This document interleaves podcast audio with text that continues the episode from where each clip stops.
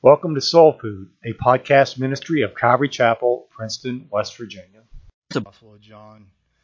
This morning we're going to be standing on holy ground as we study John chapter 17. This prayer should be uh, something of what the burning bush was to Moses, what Jonathan was just talking about. For here we hear God speaking, and so we should put off our shoes and bow humbly as we are about to tread on the most hallowed ground. Look at verse 1 with me. Jesus spoke these things, raising his eyes to heaven. He said, Father, the hour has come. Glorify your Son, so that the Son may glorify you. Just as you gave him authority over all mankind, so that to all whom you have given him, he may give eternal life. This chapter was read to the Scottish reformer John Knox over and over again as he lay on his deathbed. He called John chapter 17 the Holy of Holies in the temple of Scripture. Spurgeon, with his usual eloquence, says rightly of these verses, I remark that our Lord Jesus pleads for his own people. When he puts on the priestly breastplate, it is for the tribes whose names are there. When he presents the atoning sacrifice, it is for Israel and the Gentiles whom God hath chosen. This prayer is called the high priestly prayer of Christ. And what we commonly call the Lord's Prayer was a prayer that the Lord could never have really prayed himself. Well, how come?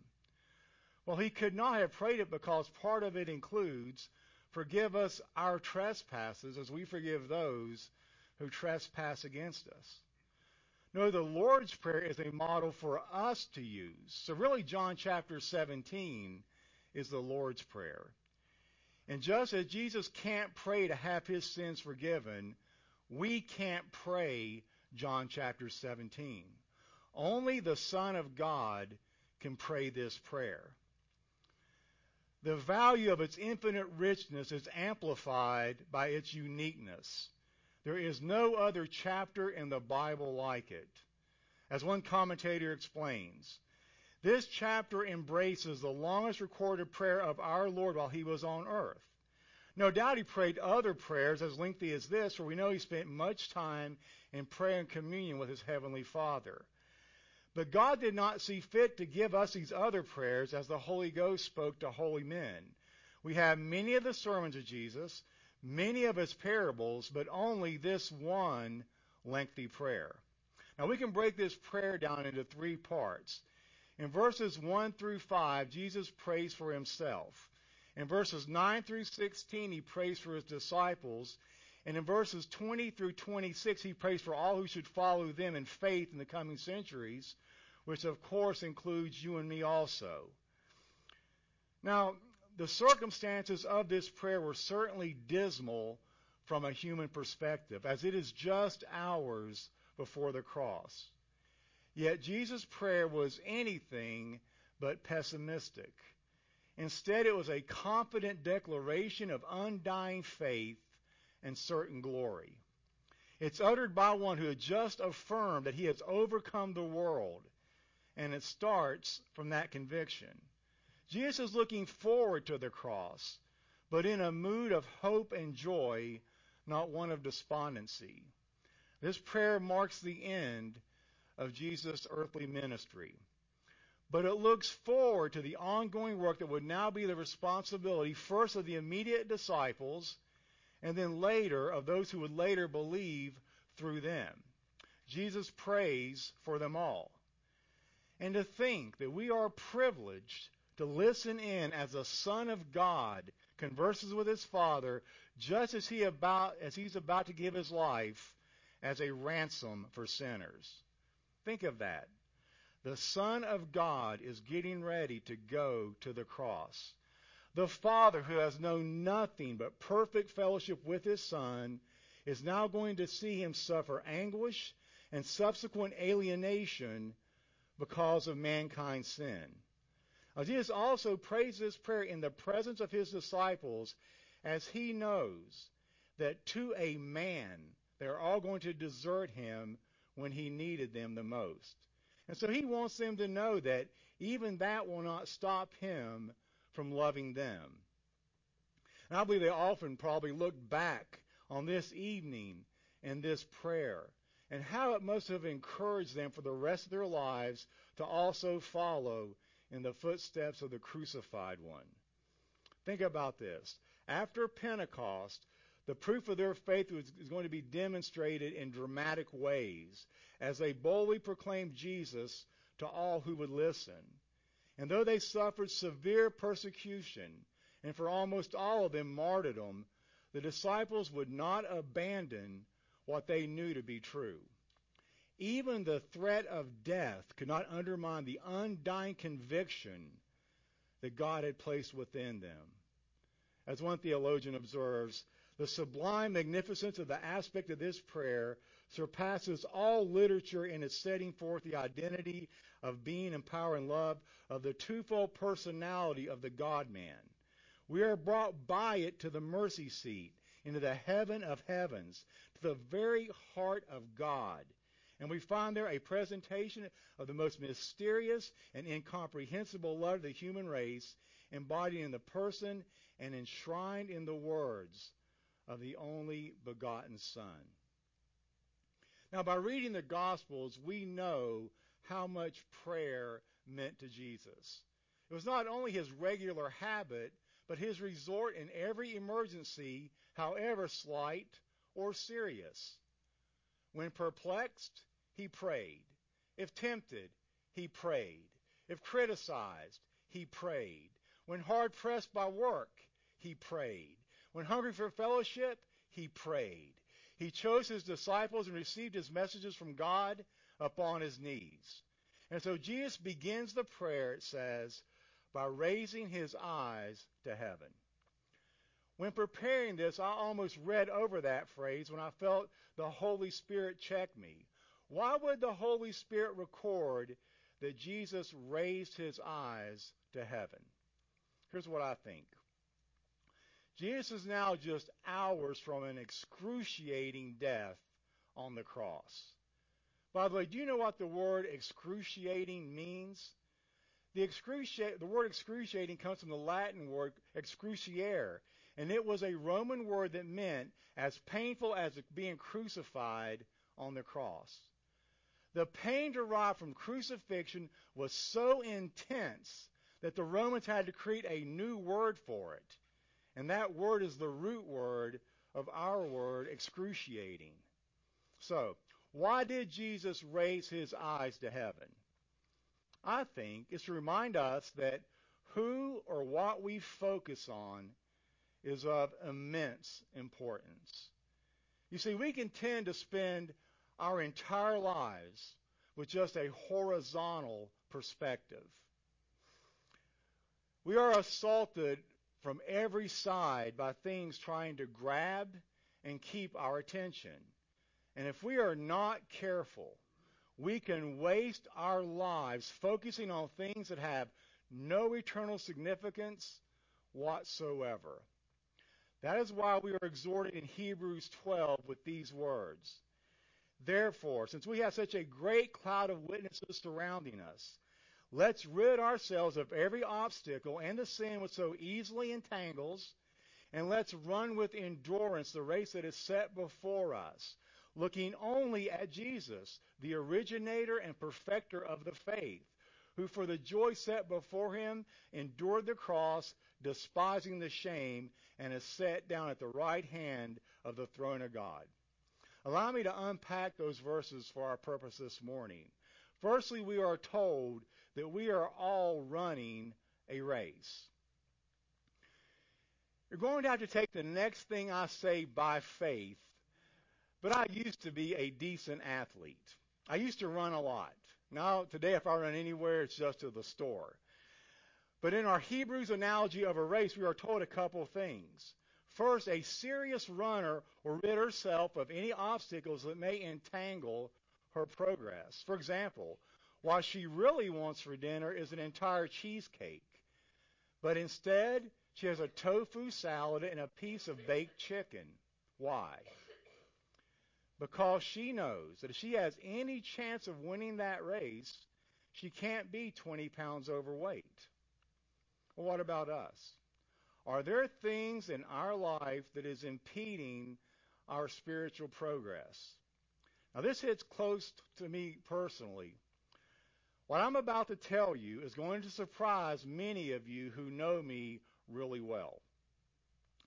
Just this month, the Lord had me to completely walk away from following football in any form. Now, is football a sin? Well, of course not. But for me, with all the prayers that I'm praying concerning revival, not only for this church, but also in my personal life, I had to lay it down. You see, that Hebrews passage says to not only rid ourselves of the sin that so easily entangles us, but also of any obstacle that may hinder us. Listen to this verse from 1 Corinthians chapter 6. All things are permitted for me, but not all things are of benefit. All things are permitted for me, but I will not be mastered by anything. What does that mean? Simply this. There are things that we can engage in that are not sinful in and of themselves, but if they hold too prominent a place in our lives, the Lord may ask us to lay them aside for the sake of our own personal growth and also to advance the kingdom of God. Or to put it a different way, sometimes the Lord will ask us to refocus on the things that eternally matter. Now, is my flesh happy about giving up football? Not even a little bit. I've been following the Minnesota Vikings for 51 years, even though they've never won a Super Bowl.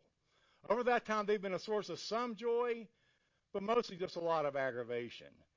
So I thought, well, maybe the Lord's just being merciful to me by having me drop them. He's like, that poor kid's had enough. I don't know. What I'm saying is sometimes we just need to burn some bridges.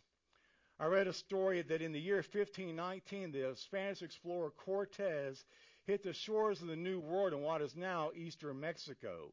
With a total of 600 men and less than 20 horses, they began the work of colonizing Spain. Shortly after their arrival, though, Cortez did something very interesting. He issued an order to burn all of the ships. You see, he feared that his men might be tempted to turn back, so he ordered that the only way back to the life they once knew be permanently destroyed. And that's exactly what happened. Now let's apply that principle to us this morning. Maybe this morning you're a Christian who's still entangled in some sin from your old life. If so, maybe some drastic action is called for. Maybe you need to burn the ships of relationships that drag you down or activities which can lead you into sinful behavior.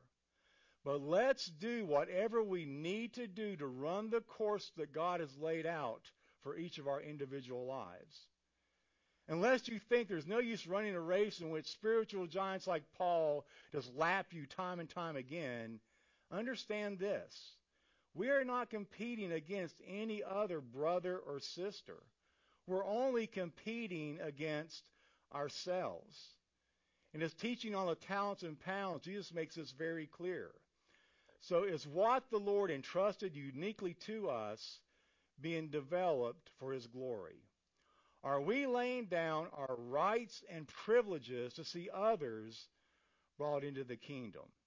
Such is the nature of the race that we won, that we run. Jesus now tells us that the hour has come.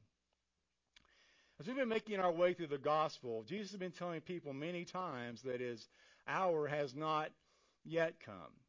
For instance, in the wedding at Cana in John chapter 2, Jesus tells his mother, and Jesus said to her, Woman, what does that have to do with us? My hour has not yet come.